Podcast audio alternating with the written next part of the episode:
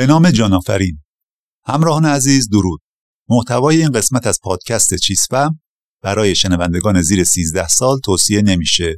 اگه احیانا تو جمع به این قسمت گوش میدین و اونا دور براتون هستن توصیه می‌کنیم حتما از هدست استفاده کنین.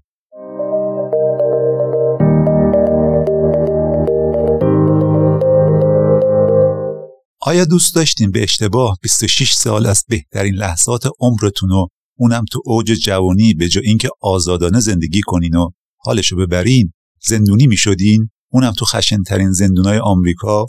فقط بر اساس شهادت یه مأمور FBI بر اساس یه علم ناقص؟ چرا؟ چون برای یه پرونده قتل اون مأمور شهادت داده که تار موی پیدا شده تو صحنه جرم با موی شما مطابقت داره و هیئت منصفه به شدت گمراه و تحت تاثیر فیلم های پلیسی و جنایی قبول کرده که این مدرک مولا درزش نمیره. در نهایت هم محکوم به حبس ابد شدیم. یا نه از اونم بدتر. به اعدام محکوم بشین و حتی حکمش هم اجرا بشه. بازم بر اساس تکنیک تطبیق موی سر باور کنین این اتفاقا واقعا افتاده. خیلیا به اشتباه دهها سال زندان رفتن و حداقل نه تا متهم بخت برگشته هم جونشون از دست دادن. اونم توی کشوری که بهترین امکانات آزمایشگاهی پزشکی قانونی رو داره. خیلی بعید می‌دونم. کسی دلش می‌خواست جای یکی از اینا باشه. اینا فقط دو تا نمونه استفاده غلط از حوزه های ناقص و ضعیف پزشکی قانونیه.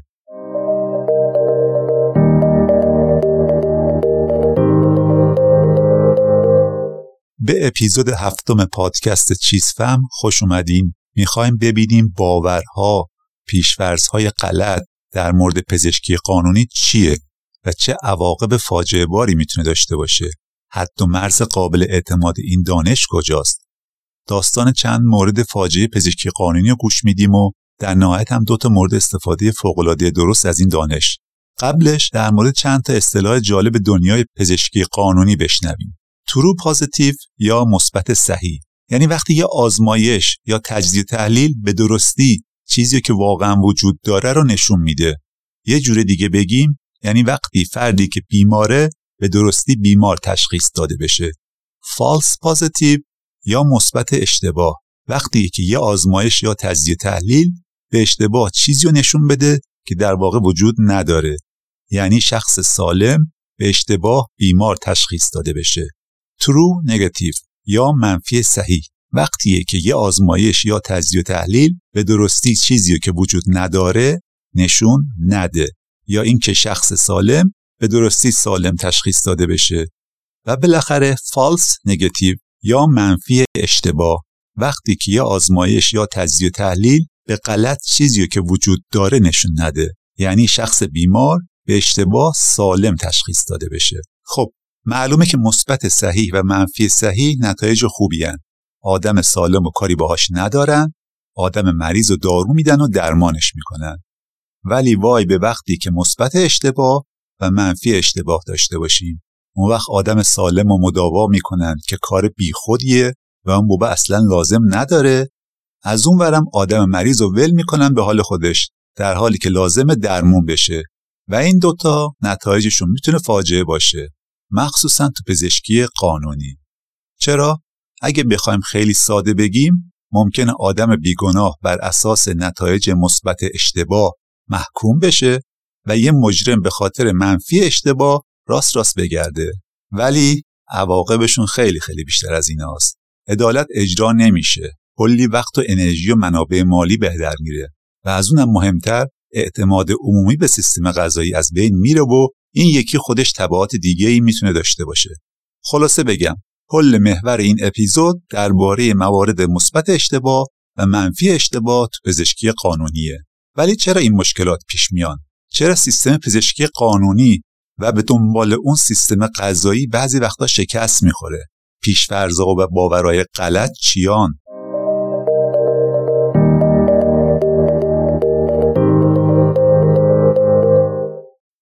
یکی از شایع ترین پیشفرزای غلط اینه که پلیس می‌تونه با استفاده از علم پزشکی قانونی هر پرونده ای رو هر چقدر پیچیده باشه حل کنه ولی واقعیت خیلی متفاوته.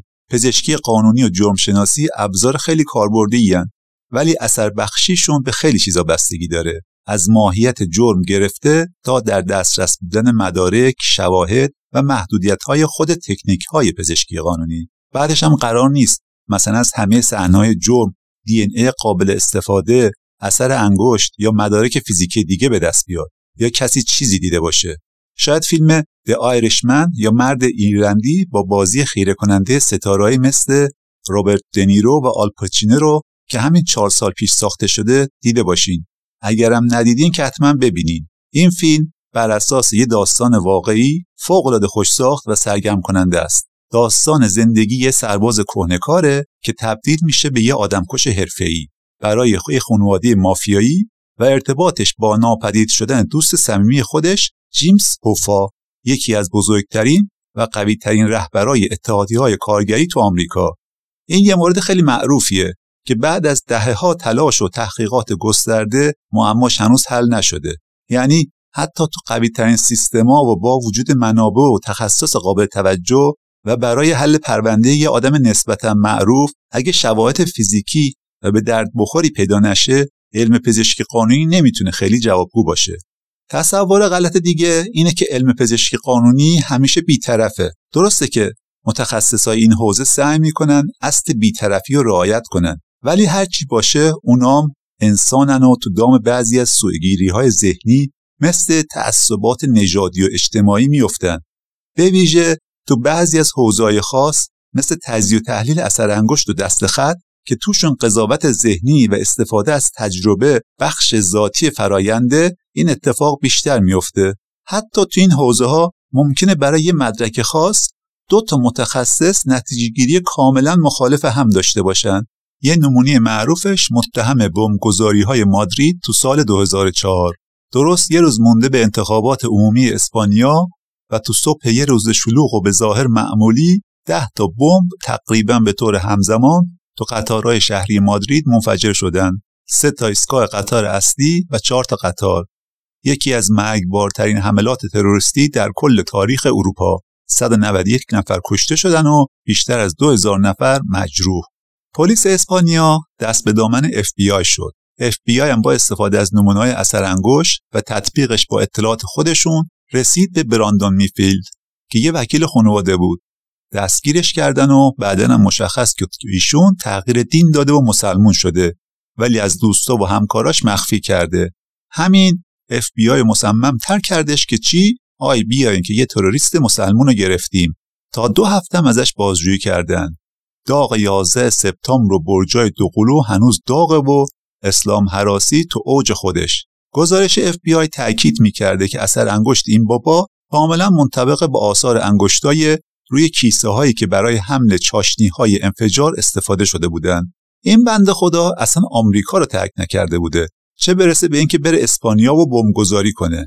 بالاخره معلوم شد که متهم اصلی این پرونده اوهان داوود یک طبعه الجزایریه که طرفدار القاعده هستش و زمان بمبگذاری ها هم تو اسپانیا بوده.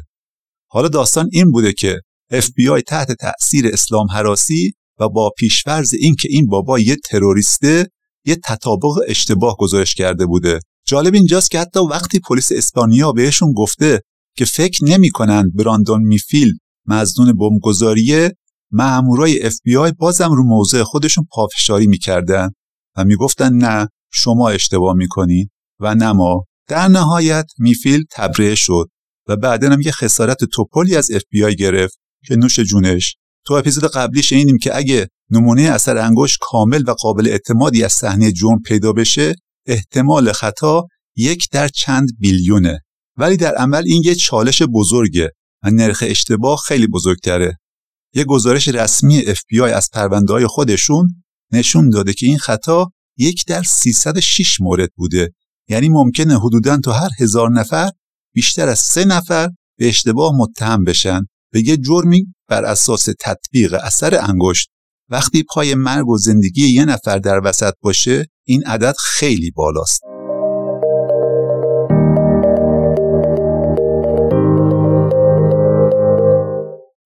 تصور غلط دیگه اینه که مدارک و شواهد پزشکی قانونی بدون اشتباهن و مولا درزشون نمیره. مثلا باور به این که تجزیه تحلیل دی ای و نتایج اون با درصد بالای قابل اطمینانن. و می‌تونن همیشه مجرما رو دقیق شناسایی کنن. ولی در عمل مشکلات دیگه ای هم ممکنه پیش بیاد. یه مثال جالبش رو تو اپیزود قبلی گفتیم که تیم پزشکی دی ای یه مصوم رانندگی رو ندونسته برده بودن سر صحنه جرم و قاطی نمونه های اصلی دی ای کرده بودن. تو این مورد ماجرا در عرض چند روز ختم به خیر شد. ولی بشنویم داستان شبه هیلبرون که یه افتضاح به تمام معنا برای پلیس و پزشکی قانونی چند تا کشور بزرگ اروپایی بوده شو بیشتر از 16 سال طول کشید تا پلیسای آلمان، اتریش و فرانسه بفهمند چه گند بزرگی زدن ماجرای شبه هیلبرون یا اسم دیگه که روزنامه واسش انتخاب کردن شبه بدون چهره از اونجایی شروع میشه که تو سال 1993 و توی شهر کوچیک آلمان یه سرقت همراه با قتل اتفاق میفته. هشت سال بعد و دوباره تو همون شهر یه سرقت مرگبار دیگه اتفاق میفته. ولی این بار نمونه دی ای مظنون پیدا میشه. دیگه خبری نمیشه تا سه سال بعد. تا اینجای داستان پلیس ها این قضیه رو خیلی جدی نگرفته بودن و فکر می‌کردن این دوتا پرونده بی ربطن و مثل خیلی از پرونده های دیگه حل نشده باقی موندن تا اینکه تو حادثه بعدی یه نفر از صندلی عقب حمله می‌کنه به دوتا پلیس که تو ماشین خودشون نشسته بودن و ظاهرا وقت نهارشون بوده یکی از ها که یه خانم 60 ساله بوده همونجا میمیره. پلیس بعدی که یه پسر جوان 22 ساله بوده هفته ها میره کما و بعدش هم مشکل فراموشی حافظه پیدا می‌کنه. پلیس هم که معمولا نسبت به مرگ همکارای خودشون تعصب دارن این دفعه با تمام قوا میفتن پشت این پرونده تا حلش کنن. این بارم همون نمونه دی ای پیدا میشه. آزمایشا نشون داده بوده که دی ای مال یه خانمه و حتی از روی همون آزمایشا حدس زده بودن که یه خانم بور و چشم آبیه. چرا گفتیم حدس زده بودن؟ چون با اینکه آزمایش دی ای می‌تونه اطلاعات مفیدی راجع به رنگ چشم و موی سر بده ولی شرایط محیطی و سلامت بدن یه نفر می‌تونه رو این دوتا رنگ اثر بذاره.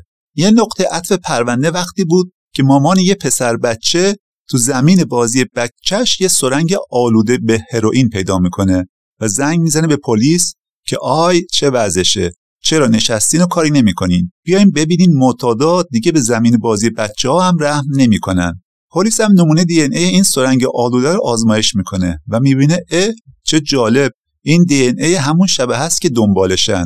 اینجا تحلیل پلیس از این ماجرا این میشه که با یه معتاد تخم مرغ دوست طرفیم که واسه دل دزدیاش و تهیه مواد اگه لازم باشه آدمم می‌کشه.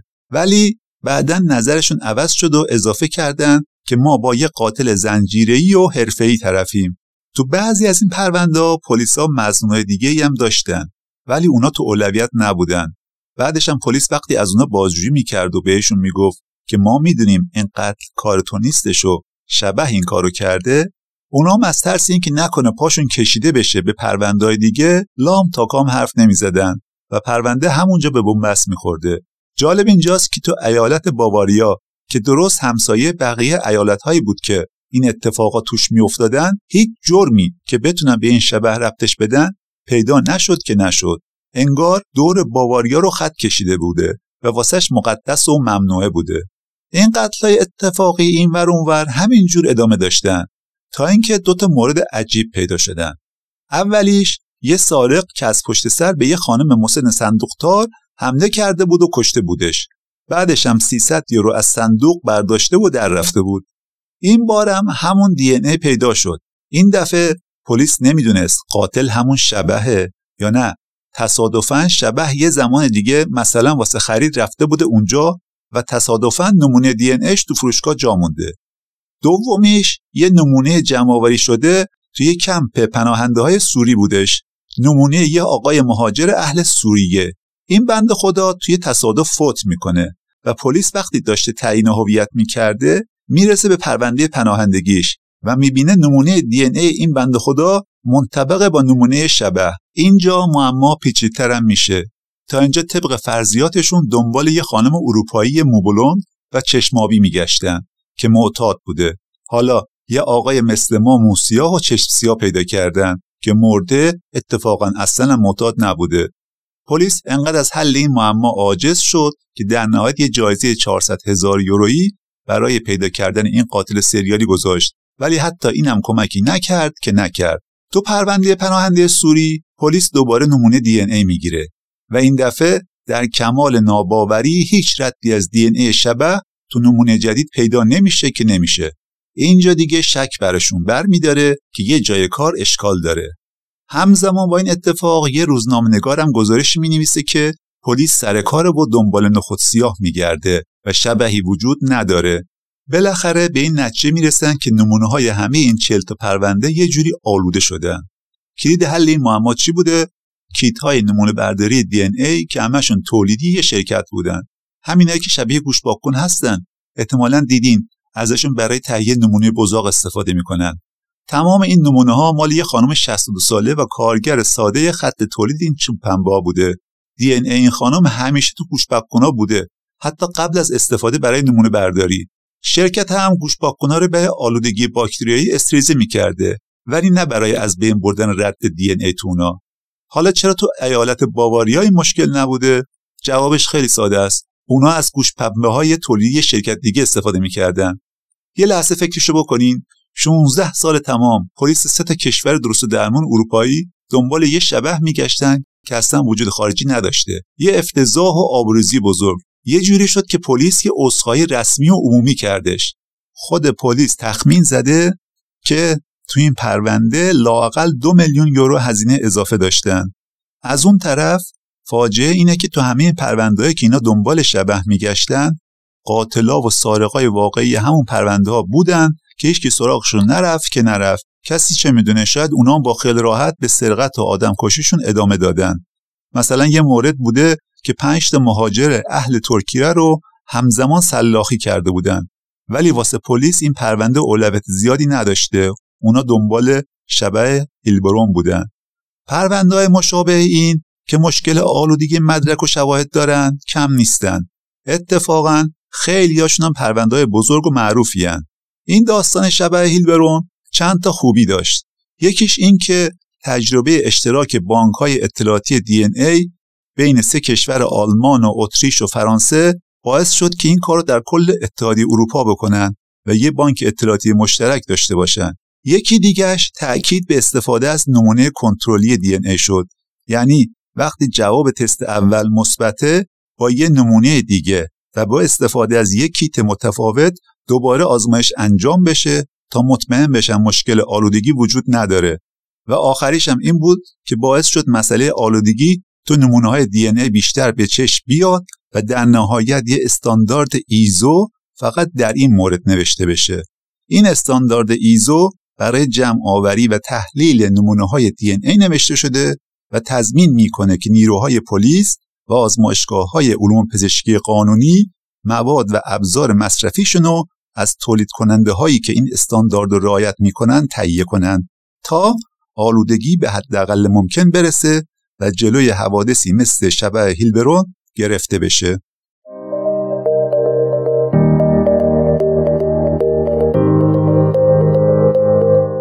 مشکل دیگه چیه؟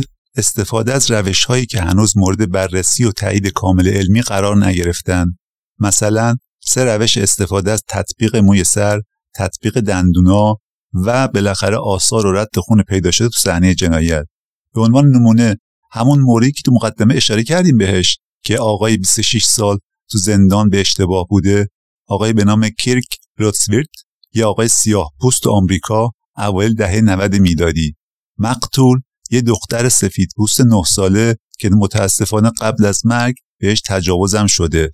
از بخت بد این آقا و طبق شهادت چند شاهد ایشون اطراف صحنه جرم دیده شده بودند حساسیت پرونده بالا بوده و تفکرات نجات پرستی تو جامعه علیه سیاه پوستا تو اوجشه. مزنون دستگیر شده هم با تفکرات ذهنی پلیس خیلی هم جوره. همه می‌دونستن که این بخت برگشته دیگه تبرئه نمیشه. کدوم هیئت منصفه تو اون شرایط می‌تونست رأی به بیگناهیش بده؟ تو دادگاه هم مأمور آی و هم متخصص پزشکی قانونی شهادت میدن که یه تار موی پیدا شده تو صحنه جرم با موی این آقا تطابق کامل داره و بعد اضافه کردن که این مدرک مو درزش نمیره. جالبه مدرک مو و مو درزش نمیره. معلومه تو اون حال و هوا اگه یه متخصص این جمله رو بگه مگه میشه هیئت منصفه و قاضی حرفشو قبول نکنن؟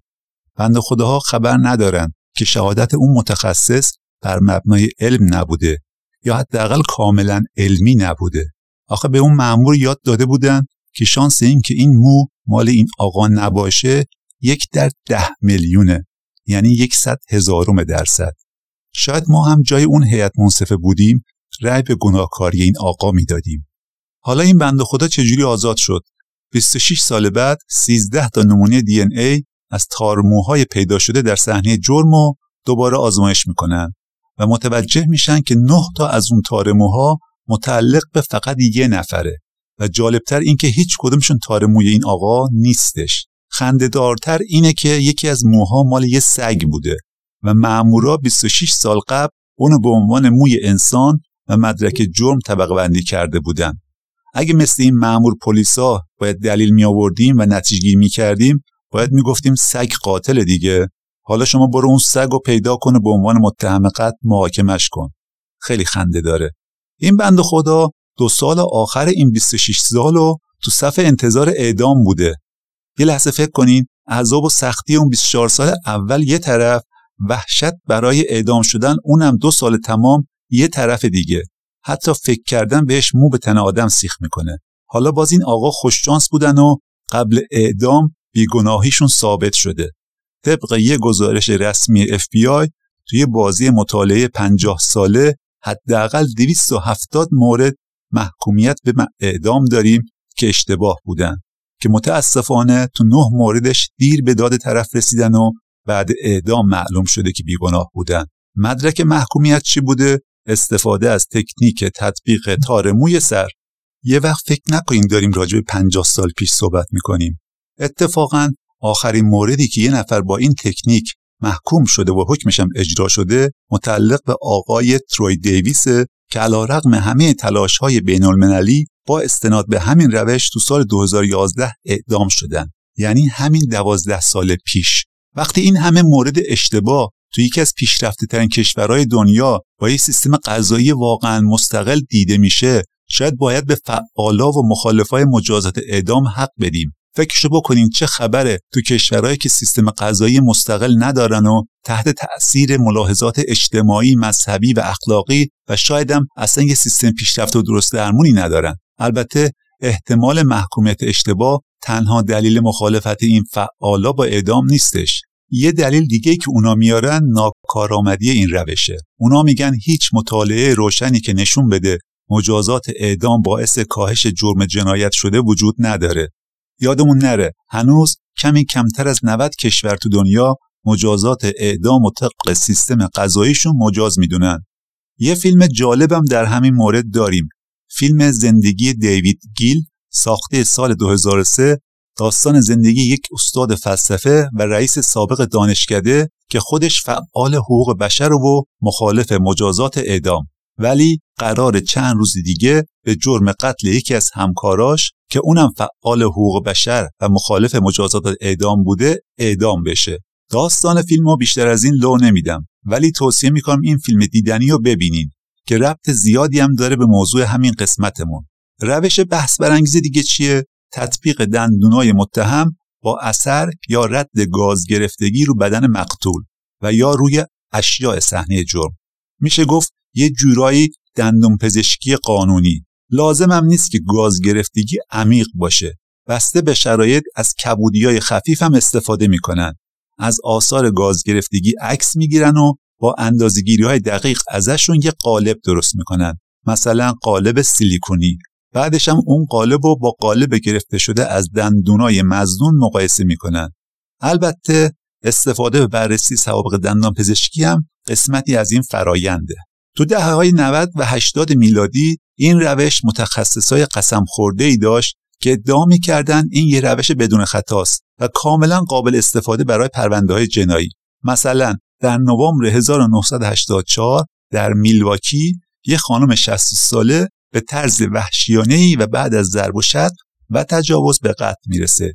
هیچ شاهد عینی انگیزه یا مدرک مشخص دیگه هم به دست نمیاد. هنوزم دی ای تو پرونده ها استفاده نمیشه. و هیچ اثر انگشتی روی چاقویی که تصور می‌شد آلت قتله و همون دوربر پیدا شده بود وجود نداشت. با این حال قاتل یه سرنخ مهم از خودش به جا گذاشته بود. آثار گاز گرفتگی روی بدن قربانی.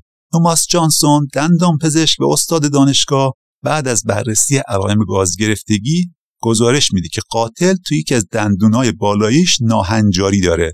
این سرنخ باعث شد تا پلیس با بازرسی خونه به خونه دنبال همچین مزنونی بگرده. سه روز پس از قتل اونا رابرت لی استیونسن یه جوان 20 ساله را که در نزدیکی محل جنایت زندگی می‌کرد و یه دندون سمت راست بالاش گم شده بود دستگیر می‌کنن. طی جلسات دادگاه دکتر جانسون شهادت میده که ارزیابیش درسته و آثار گاز گرفتگی قطعا متعلق به این آغاز دادگاه هم استیونسون رو روانی زندان می‌کنه. تا اینکه تو سال 2009 یک گروه متخصص دندان پزشکی قانونی پرونده رو دوباره بررسی کردند و گزارش دادن که دکتر جانسون در تجزیه تحلیلاش اشتباهات اساسی مرتکب شده.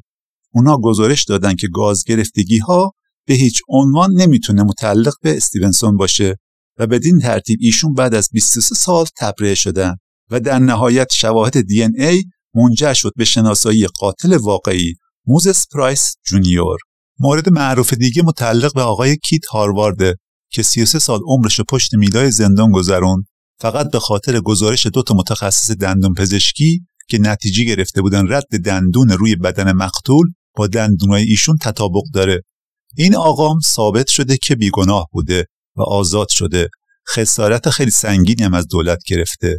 ولی یه لحظه فکر کنیم آیا این خسارت ارزشش داشت که 33 سال عمرشو پشت میلای زندان بگذرونه نمونای اینجوری در مورد اشتباهات این روش زیاده. طبق آمار رسمی سیستم قضایی آمریکا حداقل سی پرونده وجود داره که متهما با روش تطبیق جای گاز گرفتگی با دندونا محکوم شدن و بعدها به روش های دیگه و بعد از گذراندن سالها زندان تبرئه شدن. چون این روش غیر علمی اکثرا تو دهه 80 و 90 میلادی استفاده می شده اکثر محکوماش هم دورهای طولانی گذروندن. تا در نهایت غیر علم بودن این روش تو دهه اول قرن 21 ثابت شد. جالب اینجاست که بعضی از متخصصای این رشته که تو دادگاه حاضر می‌شدن و شهادت می‌دادن دیگه خودشونم بعد از چند سال قبول کرده بودن که روش اونقدری که خودشون روش قسم میخوردن اعتبار علمی نداره. ولی محکومین به این روش کماکان تو زندان آب خنک میخوردن. هنوزم پلیسای بعضی کشورها از دندونای متهما قالب تهیه می‌کنن.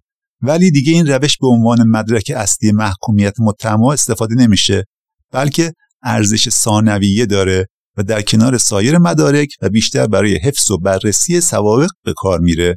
سریال دکستر که یادتونه. حالا بریم سراغ روش محبوب شخصیت اصلی این سریال قاتل سریالیمون جناب دکستر. بررسی و تحلیل رد و آثار خون در صحنه جرم. متخصصا تو این روش میان شکل اندازه محل و نحوه توضیح لکه های خون رو تو صحنه جرم تفسیر می‌کنن. بیشتر هدفشون اینه که اتفاقای افتاده رو تحلیل و بازسازی کنن.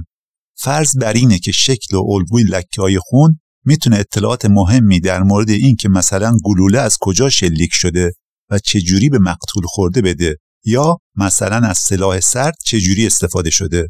مثلا لکه های خون که یه جا جمع شدن نشونه اینن که خون در اثر نیروی گرایش جمع شده یا خون از یه جای چکه کرده و یا از جای جریان داشته و یا لکه های انتقالی نشونه اینن که جسم خونی با سطح یک جسم دیگه تماس داشته مثلا روش کشیده شده یا لکه های جهشی و پاششی که در اثر فشار خون ایجاد میشن یعنی خون پاشیده شده مثلا جهش شریانی به واسطه بریدگی یه الگوی پاشش خون ممکنه نشون دهنده یه ضربه با سرعت بالا باشه در حالی که تجمع خون می‌تونه نشون دهنده یه دوره طولانی خونریزی باشه زاویه برخورد، نقطه مبدع و سرعت ضربه قطرهای خونی یه سری پارامتر دیگن که تو تجزیه تحلیل استفاده میشن. این روش خیلی ذهنیه و به شدت به تخصص و تجربه تحلیلگر وابسته است. حتی تحلیلگرای مختلف ممکنه نتایج متناقض بگیرن با اینکه جدیدن از نرم افزارهای کامپیوتری و الگوریتم‌های هوش مصنوعی برای تجزیه تحلیل این الگوها استفاده میشه ولی اعتبار این روش هنوز زیر سواله. به خصوص اگه قرار باشه به عنوان مدرک اصلی ازشون استفاده بشه. این روش هم داستانی شبیه به روش تطبیق دندونا داره. تو همون دهه های 80 و 90 میلادی یه سریا با استناد به این روش به غلط محکوم شدن و زندان رفتن. مثلا در سال 1985 جو برایان که مدیر یه دبیرستان تو تگزاس بودش به جرم قتل همسرش به 99 سال زندان محکوم میشه. محکمترین دلیلی که دادستانها ارائه کرده بودن الگوی خون روی چراغ قوه متهم بوده. اونم بر اساس تحلیل یه متخصص الگوهای خون به نام رابرت تورمن. جالب اینجاست که این بابا ظاهرا قبل و بعد از قتل بیشتر از 120 کیلومتر دورتر از صحنه جرم دیده شده بوده. ولی دادستانا معتقد بودن اون همه این راه رانندگی کرده و بعد از قتل همسرش دوباره برگشته محل قبلیش. عجیبتر این که یه مدرک مهم دیگه هم وجود داشته. تحصیلگار متعلق به یه افسر پلیس که اتفاقا همزمان متهم اصلی پرونده قتل یه دختر 17 ساله هم بوده ولی این مدرک هم به کل نادیده گرفته میشه. این افسر پلیس هم بعدا خودکشی می‌کنه و این خودش شک و شبها رو بیشتر می‌کنه. جو برایان برای بیشتر از سی سال اصرار به بیگناهی خودش داشت و بارها هم تقاضای تجدید نظر کرد. اما تا سال 2015 پیشرفتی حاصل نشد که نشد. اراده رو ببینین سی سال تمام دست بر نداشته. اونم از توی زندان. تا اینکه وکیل مدافعش از همین متخصص الگوهای خون آقای رابرت تورمن درخواست می‌کنه که تحلیل خودش رو با دانش امروزه دوباره ارزیابی کنه. اینجا بود که مشخص میشه تحلیل تورمن در اون زمان اساسا ناقص بوده و نهایتا خودش در سال 2018 به این اشتباهات اعتراف می‌کنه و شهادت میده که مفاهیم کلیدی رو در تجزیه و تحلیل الگوی لکه خون اشتباه درک کرده و اشتباه به کار برده. بازم این بدبخ آزاد نمیشه و سه سال دیگه هم زندان میمونه تا اینکه آزمایش دی ای ثابت می‌کنه که شواهد دی ای با مزنون دیگه ای مطابقت داره. 33 سال تمام تو زندان به خاطر یه مدرک و بر اساس یه علم ناقص. موارد مشابه دیگه هم داریم. تو یه مورد دو نفر با هم 25 سال زندان بودن. تا بالاخره بعد از ارائه شواهد جدید از جمله تجزیه و تحلیل دی ای و انکار شاهدایی که دادگاه شهادت داده بودن آزاد میشن. از اینا بدتر مورد آقای سیبرینگن رو داریم. بند خدا حکم اعدامش بعد از 19 سال زندانی بودن تو سال 2019 اجرا میشه و بعد از مرگش مشخص میشه که بیگناه بوده.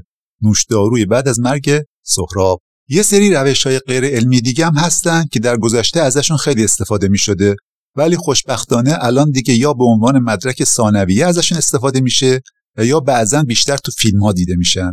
مثلا تجزیه و تحلیل دستخط تست های پلیگراف یا همون دروغ سنج تجزیه تحلیل بالستیک گلوله برای تطبیقش با یه اسلحه خاص. یه سری الگوهای مربوط به آتیش سوزی. استفاده از رد کفش برای شناسایی متهم. استفاده از آج لاستیک برای پیدا کردن نوع ماشین. یادمه تو یه فیلمی یه کاراگاه با بررسی رد لاستیک نه تنها مدل ماشین رو حدس می‌زنه بلکه حتی سال ساختش هم به دقت میگه. اینا یه خالیبندی بزرگن و همچین چیزی صحت نداره. این چند تا مثال نشون میدن که علم پزشکی قانونی محکوم به اینکه همیشه رشد کنه ایرادای تکنیک های قبلی رو برطرف کنه و روش های علمی قوی تر ساخته بشن. ولی لزوما روش های قبلی دور ریخته نمیشن بلکه می‌تونن به عنوان مدرک ثانویه و تکمیلی استفاده بشن. یه دلیل دیگه هم اینه که مجرما و تبهکارا هم دارن دانششون رو زیاد می‌کنن و قاعدتا پلیس و پزشکی قانونی هم نباید از اونا عقب بیفته.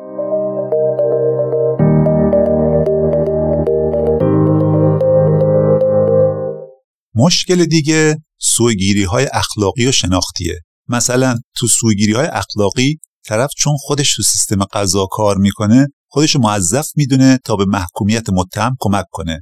مثلا گزارش و شهادتی بده که منطبق با یافتای علمیش نباشه. یا بدتر از اون موارد زیادی بوده که متخصص پزشکی قانونی فقط داشته مدرک سازی می‌کرده. مثلا بدون که کالبوت شکافی کنه نه تنها دلیل مرگ و مشخص می‌کرده ساعت مرگم تخمین می‌زده. منتها فقط یه جوری که به ضرر متهم شناخته بشه. شاید باورتون نشه تعداد پرونده که فقط فقط توسط یه نفر دستکاری شده. خانم سون جافارک که تو آزمایشگاه جنایی ایالت ماساچوس کار می‌کرد. به تنهایی حدود 21 هزار پرونده مربوط به شواهد مواد مخدر پرونده جنایی رو دستکاری کرده. اونم فقط طی 9 سال. یه حساب سر انگشتی بکنیم یعنی هر روز به طور متوسط ده تا پرونده آمار خیلی عجیب و غریبیه. تا اینکه بالاخره همکاراش متوجه یه سری بینظمی ها مثل گم شدن بدون توضیح نمونه ها و یا اعداد اشتباه در وزن و مقدار مواد مخدر رسیده به آزمایشگاه میشن. مچ ایشون هم در حال استفاده از مواد مخدر اونم داخل اتاق شواهد آزمایشگاه گرفته میشه. بعدا معلوم میشه که ایشون مشکل شدید سوء مصرف مواد داشته. و به خاطر استفاده شخصی مواد مخدر رو دستکاری می‌کرده و سرقت می‌کرده. هنوز که هنوزه سیستم قضایی ماساچوست داره تاوان این پرونده رو میده. هزاران پرونده رو مجبور بازنگری شدن و جالب اینجاست که خیلی از محکومیت ها لغو یا کم شدن.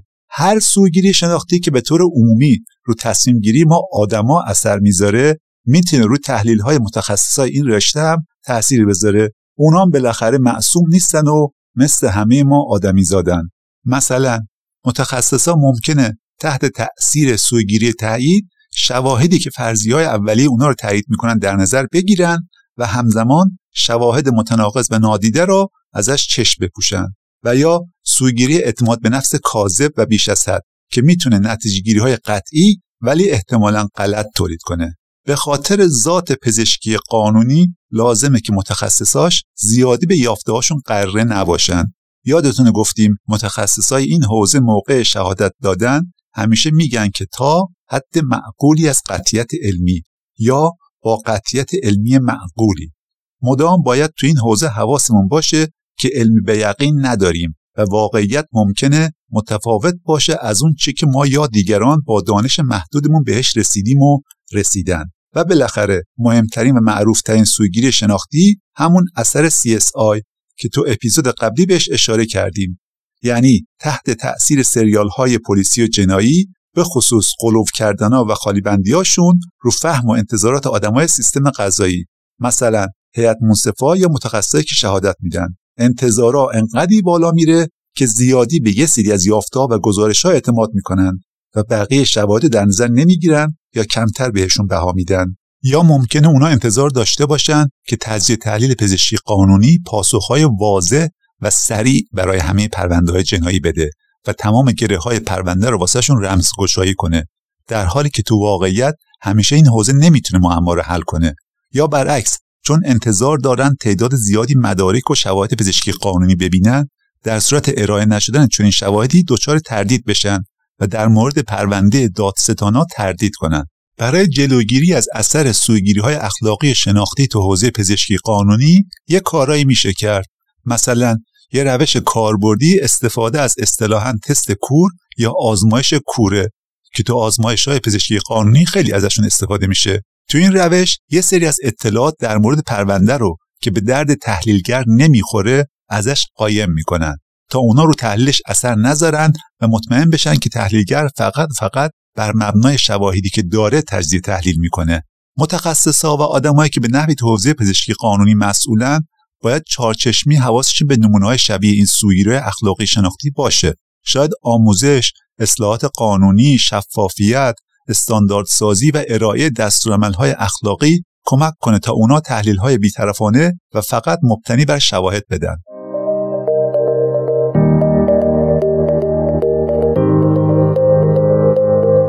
یه سری آدم باحال و بشردوست متوجه شدن که سیستم قضایی خواسته و ناخواسته و به دلایل مختلف و به خصوص به خاطر اتکا روی دانش پزشکی قانونی ناقص آدمای بیگناه میفرسته زندان.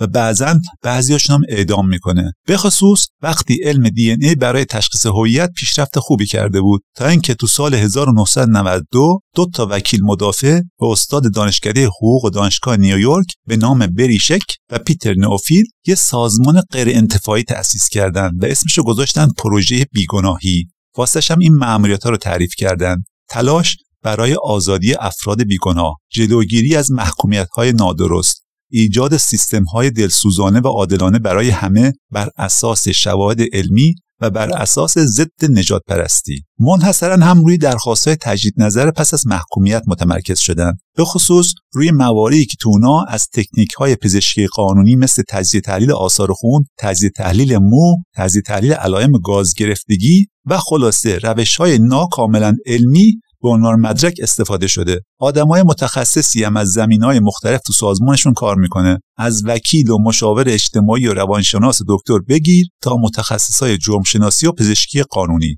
اونا نه تنها برای آزادی افراد بیگناه تلاش می‌کنن بلکه فعالیت های اجتماعی دیگه هم دارن. مثلا افزایش آگاهی عمومی مذاکره و فشار رو قانونگذارا برای اصلاح سیاست ها و قوانین سیستم قضایی که جلوگیری کنه از بیعدالتی های آینده همکاری با کالج ها و دانشگاه ها برای تربیت وکیل، کارشناس پزشکی قانونی و سایر متخصص های سیستم قضایی. نتیجه این کاراشون چی بوده؟ آزاد شدن حداقل 375 زندانی بیگناه که مجموعا بیش از هزاران سال تو زندان بودن و بعضی هاشون هم تو صف انتظار برای اعدام.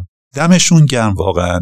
یکی از وکلاشون آقای کریس فابریکان یه کتاب باحالم در این مورد نوشته. اسم کتابش هست علم به درد نخور و سیستم قضایی آمریکا.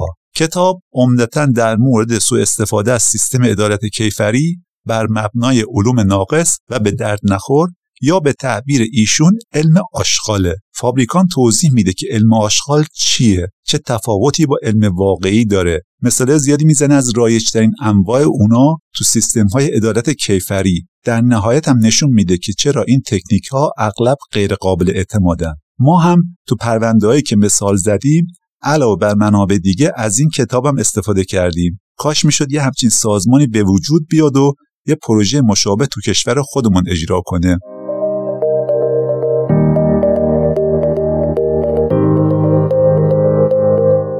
به قول معروف میگن ای به می جمله چو گفتی هنرش نیز بگو.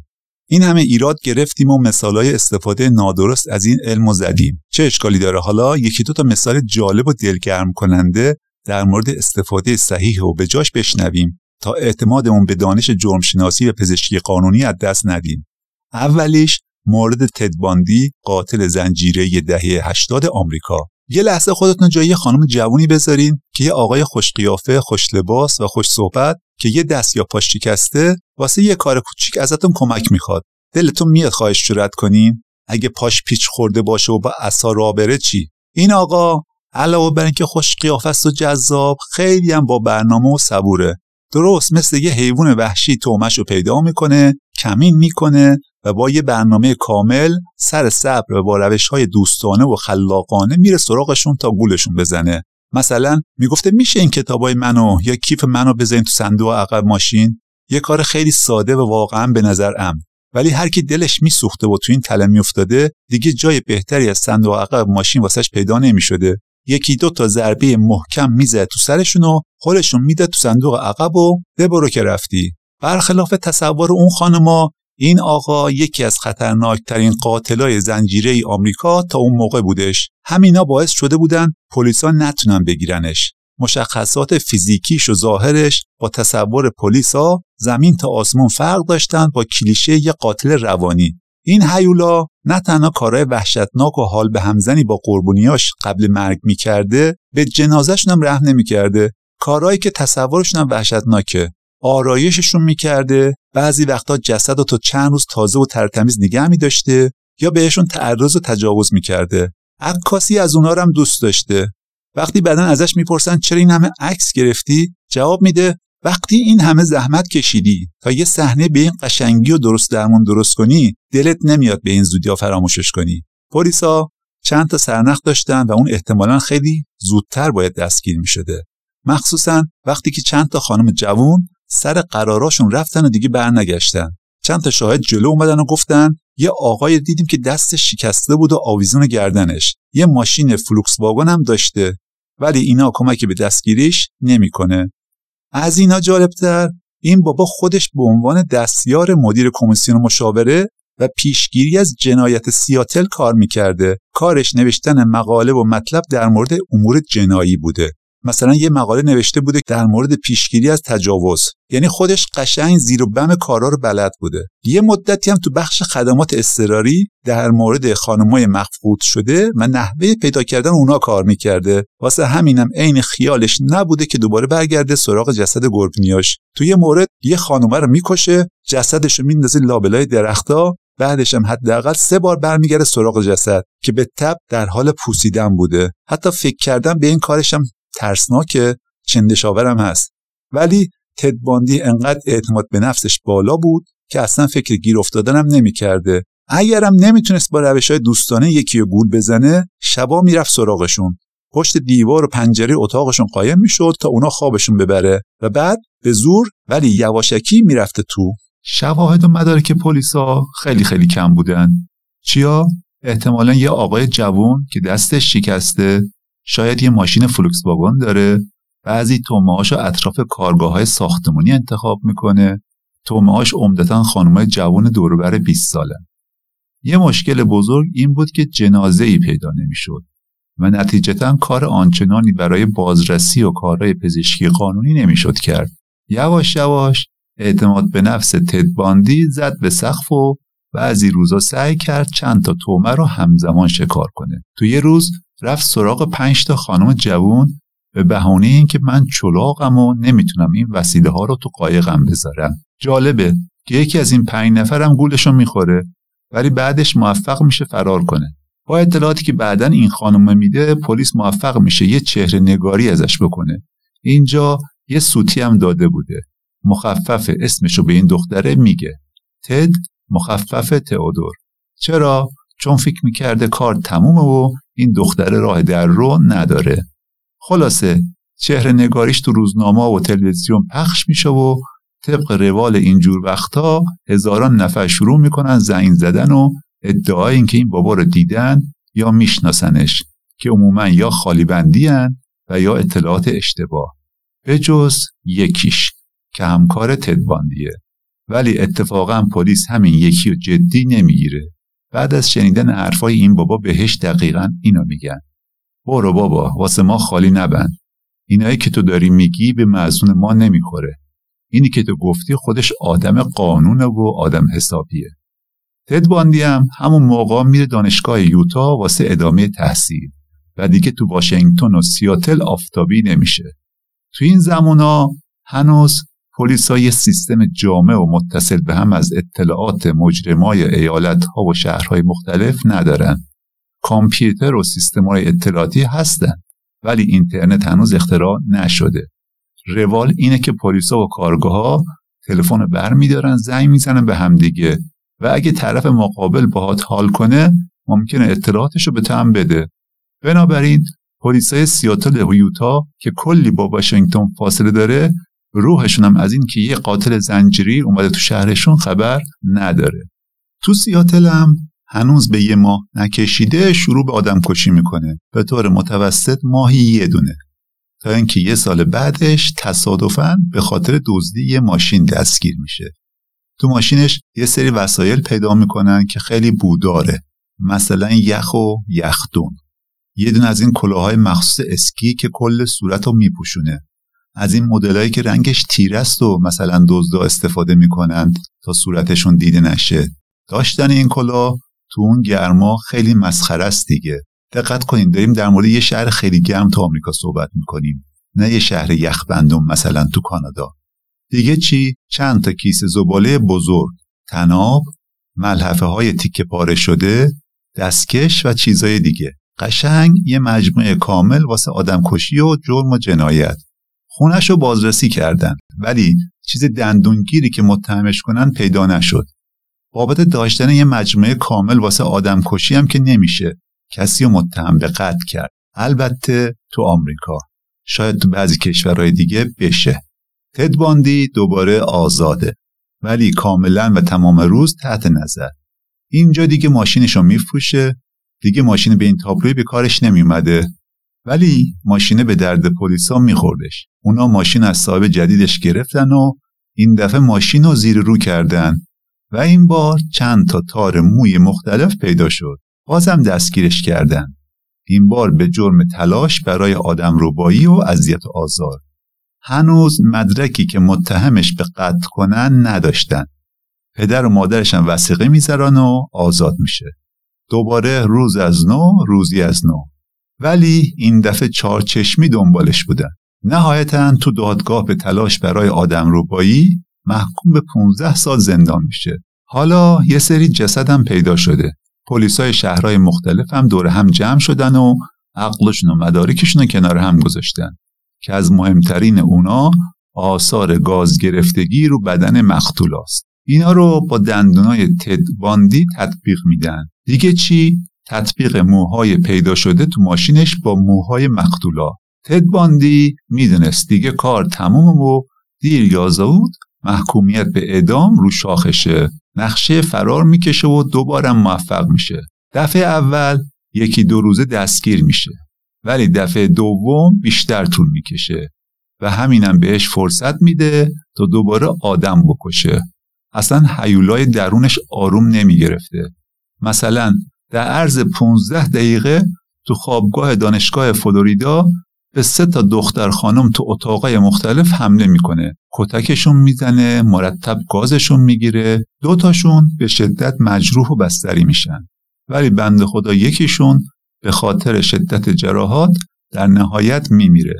اینجا یه مدرکم به جا می‌ذاره که همون کلاه اسکی محبوبشه. البته نمونه اسپرمش هم بعدا رو بدن مقتول پیدا می‌کنن از اینجام فرار می‌کنه. بعدش یه دختر دوازده ساله رو میدزده و بازم بعد از تجاوز میکشدش. تا اینکه ماشینش رو یه پلیس نگه میداره. قبل اینکه پلیس اصلا بفهمه کیو نگه داشته و با کی طرفه با لگد بهش حمله می‌کنه و در رو. البته پلیس سرعتش بیشتر بوده و میگیردش اینجا برمیگرده به پلیس میگه کاش منو کشته بودی. هنوزم پلیس نمی‌دونه کیو دستگیر کرده. تا اینکه تو ایستگاه پلیس متوجه هویتش میشن. این دیگه ایستگاه آخره. در نهایت به سی تا قتل اعتراف می‌کنه که البته نظر پلیس این بوده که حداقل چهل نفر رو کشته. حکمش هم زود صادر اجرا میشه. اعدام با صندلی الکتریکی. شرش کم. مدارک اصلی محکومتش چیان تطبیق موهای پیدا شده تو ماشینش با موهای مقتولا. تطبیق جاهای گاز گرفتگی با دندونای تدباندی اثر انگشتای پیدا شده و شواهد شهود. در واقع همون دوتا تکنیکی که شنیدیم به خاطر استفاده نادرست و ناقص ازشون چند نفر بیگناه رفته بودن زندان و بعضا تو صفحه اعدام بودن این دفعه در کنار هم و به عنوان مدارک تکمیلی یه حیولا رو به درستی فرستادن به درک.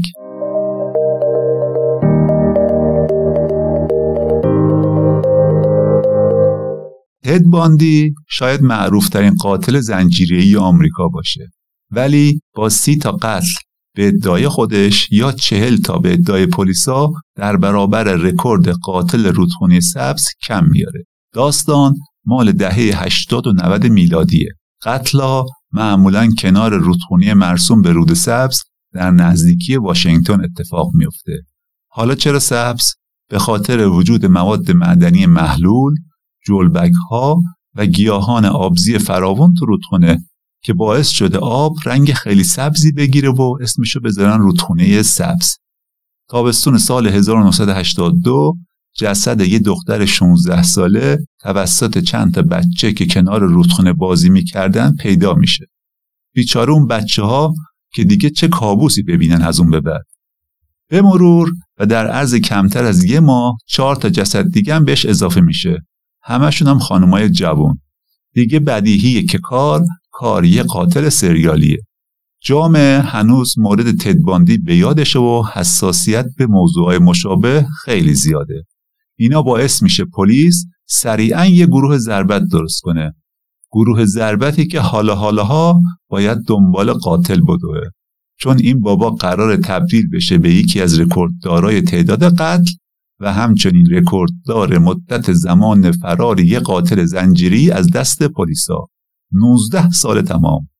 نکته جالب دیگه اینه که پلیسا وقتی بعد از سالها نمی‌تونن دستگیرش کنن دست به دامن همین تدباندی که اون موقع تو زندان و منتظر اعدام بوده میشن که تو رو خدا از تجربه گرانبهات استفاده کن و بیا به ما بگو به نظر تو کله این بابا چی میگذره. چرا این کارا رو می‌کنه؟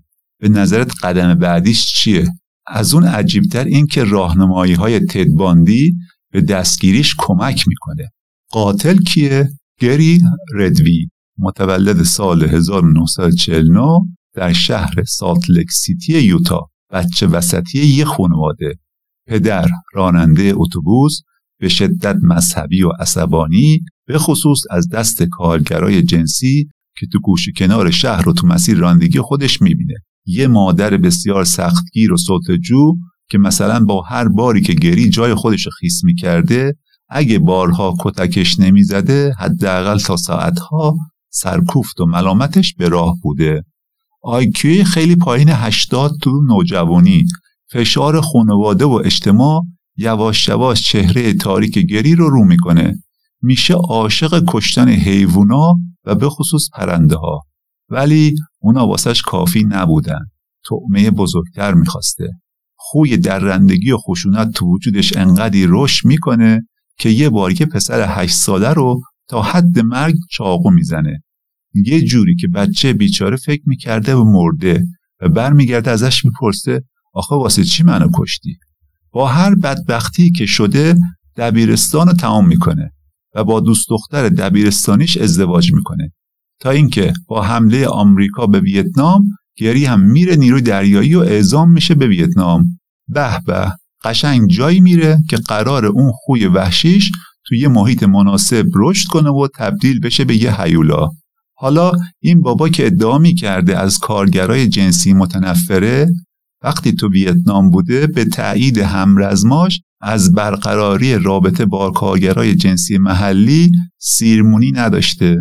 بعد برگشت از جنگ تجربه محیط خشن جنگ کشف اینکه عشق دوران نوجوانیش و همسر الانش بهش خیانت کرده تضاد بین آموزه های مذهبی و میل شدیدی درونیش برای روابط جنسی که دیگه به راحتی و ارزونی ویتنام هم در دسترسش نیست اون حیولای درونشو که یه مدت به خواب رفته بوده بالاخره بیدار می‌کنه.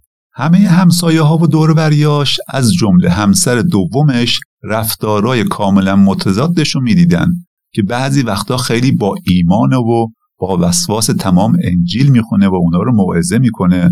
از اون ورم می‌دیدن به طرز وحشتناکی خشنه. حتی یه بار کم مونده بوده زن دومش رو خفه کنه. به طور تصادفی احساساتی می‌شده.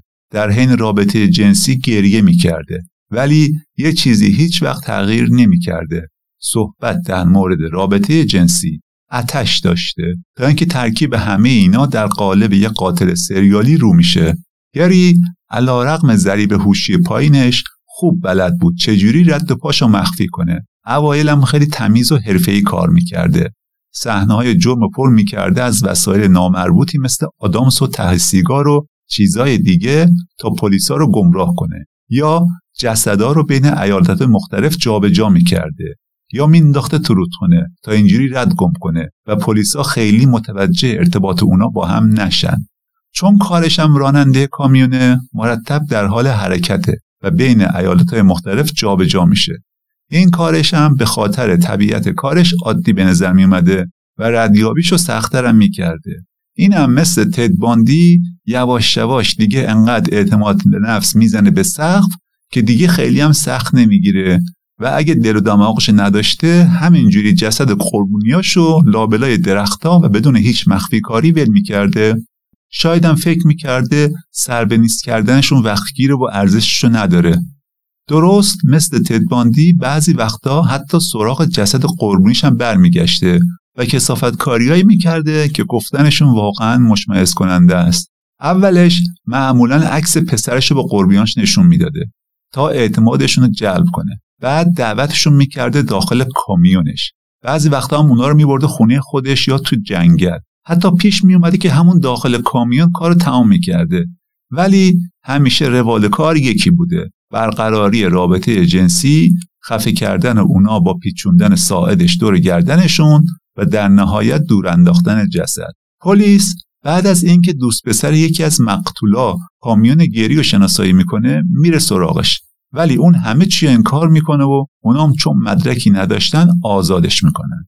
جالب اینه که بچه پر رو دفعه بعد خودش میره سراغ پلیسا. دقیقا یه سال بعد ادعا می‌کنه که راجع به قاتل رودخونه سبز اطلاعات مهمی داره یه لحظه فکر کنین یه نفر که تا اون لحظه بیشتر از سی نفر رو کشته و یه تیم از زبده ترین پلیسا دنبالشن خودش بره سراغ پلیس. پلیسا با شک و تردید به حرفاش گوش میدن. چندین دفعه از دستگاه دروغسنج استفاده می‌کنن و هر بارم بدون کوچکترین شک و تردیدی قبول میشه. پلیس هم کاریش نداره. ولی این بار کلی اطلاعات غلط اضافی و گمراه کننده به خوردشون داده. اونام خبر ندارن. من شنیدم که اتفاقا این مدل آدما به راحتی می‌تونن دستگاه های دروغسنج و گول بزنن. در نهایت بعد از چند تا قتل دیگه برای سالها مح میشه و ردی از خودش نمی‌ذاره. فلسفه آدمکشی این بابا زندگیش و کاراش به طرز عجیبی شبیه به قاتل زنجیری شهر مشهد سعید هنایی مشهور به قاتل انکبوتی اگه حالش دالی تا حالا سه تا فیلمم راجع بهش ساخته شده. آخریشم فیلم انکبوت مقدس که کلی جنجال به پا کرد. البته این سعید هنایی یه جور دیگه رکورد داره. قتل 16 کارگر جنسی فقط در طول دقیقا یک سال.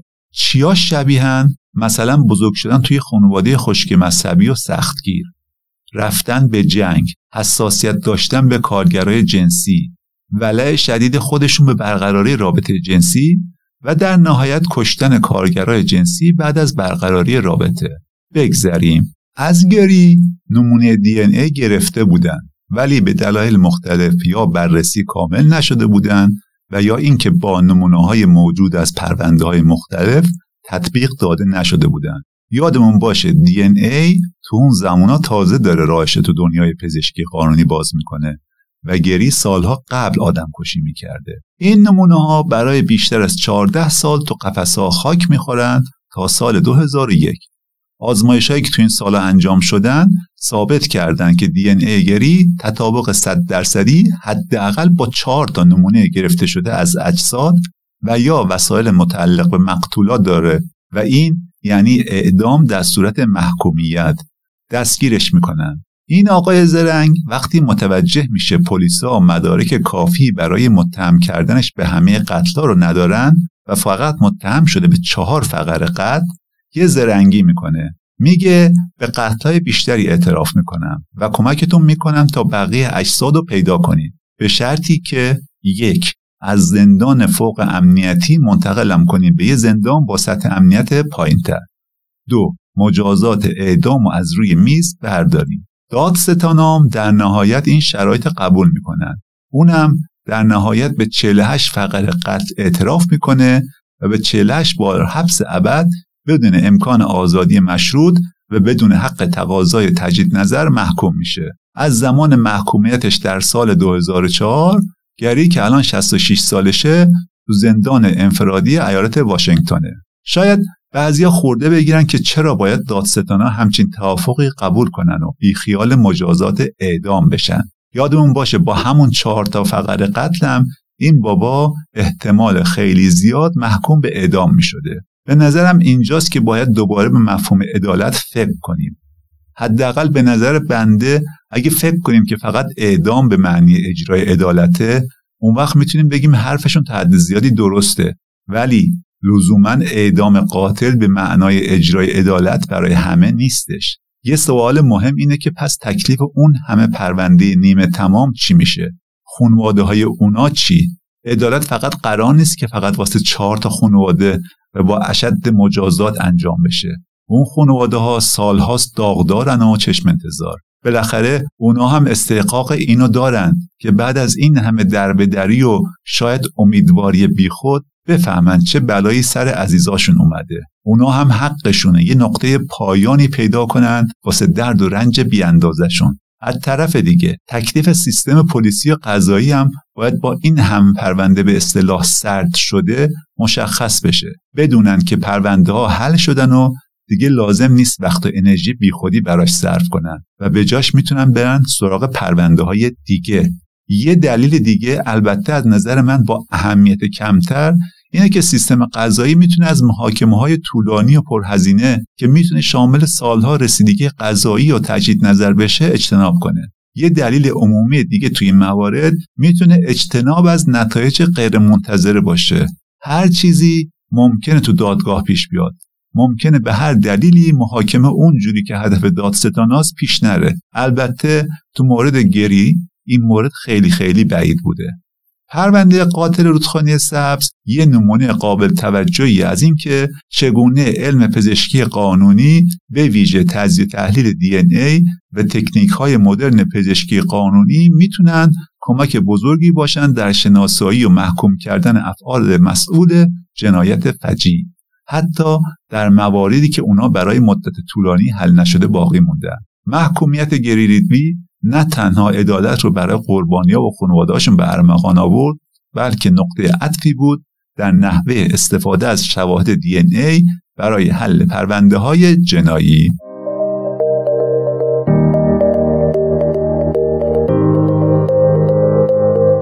الان دیگه دی ای سنگ بنای علم پزشکی قانونی مدرنه.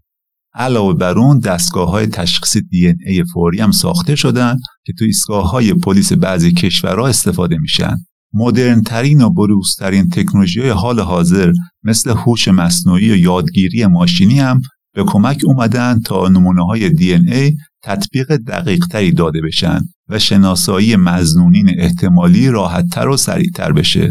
یا مثلا مدل های یادگیری عمیق می‌تونن مجموع داده های بزرگ و پیچیده مانند پروفایل های دی ای یا اثر انگشت رو خیلی سریعتر از روش های سنتی تجزیه و تحلیل کنند و الگوهای ظریفی رو شناسایی کنند که ممکنه توسط تحلیلگرا نادیده گرفته شده باشند یا مثلا تو حشه شناسی پزشکی قانونی با تجزیه تحلیل تصاویر الگوهای زندگی حشرات هوش مصنوعی کمک می‌کنه تا زمان مرگ و دقیق تر حدس بزنن مورد دیگه بازسازی صحنه جرم با استفاده از هوش مصنوعی و ابزارهای مدل سازی سبودیه که هم کمک حال پلیسا و پزشکی قانونیه و هم برای محاکمات بسیار کاربردی. جرمشناسی و پزشکی قانونی محکومه که مدام در حال رشد باشه وگرنه از جنایتکارا و خلافکارایی که هر روز برای ابداع روش های جدیدتر تلاش می‌کنن به راحتی شکست می‌خوره و این به ضرر کل جامعه هستش.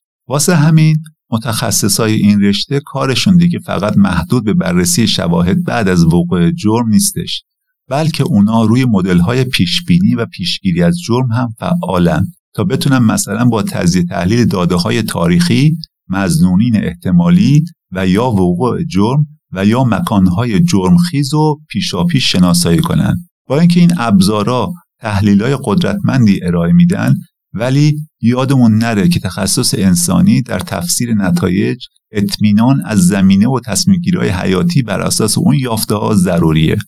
علاوه بر اون هنوز چالش های اخلاقی قانونی در استفاده از هوش مصنوعی و ابزارهای یادگیری ماشینی وجود داره که همچنان یک نگرانی حیاتیه و باید همواره حواسمون بهشون باشه. عادل پاشایی هستم و از شما بابت همراهیتان در این قسمت پادکست چیزفم تشکر می کنم.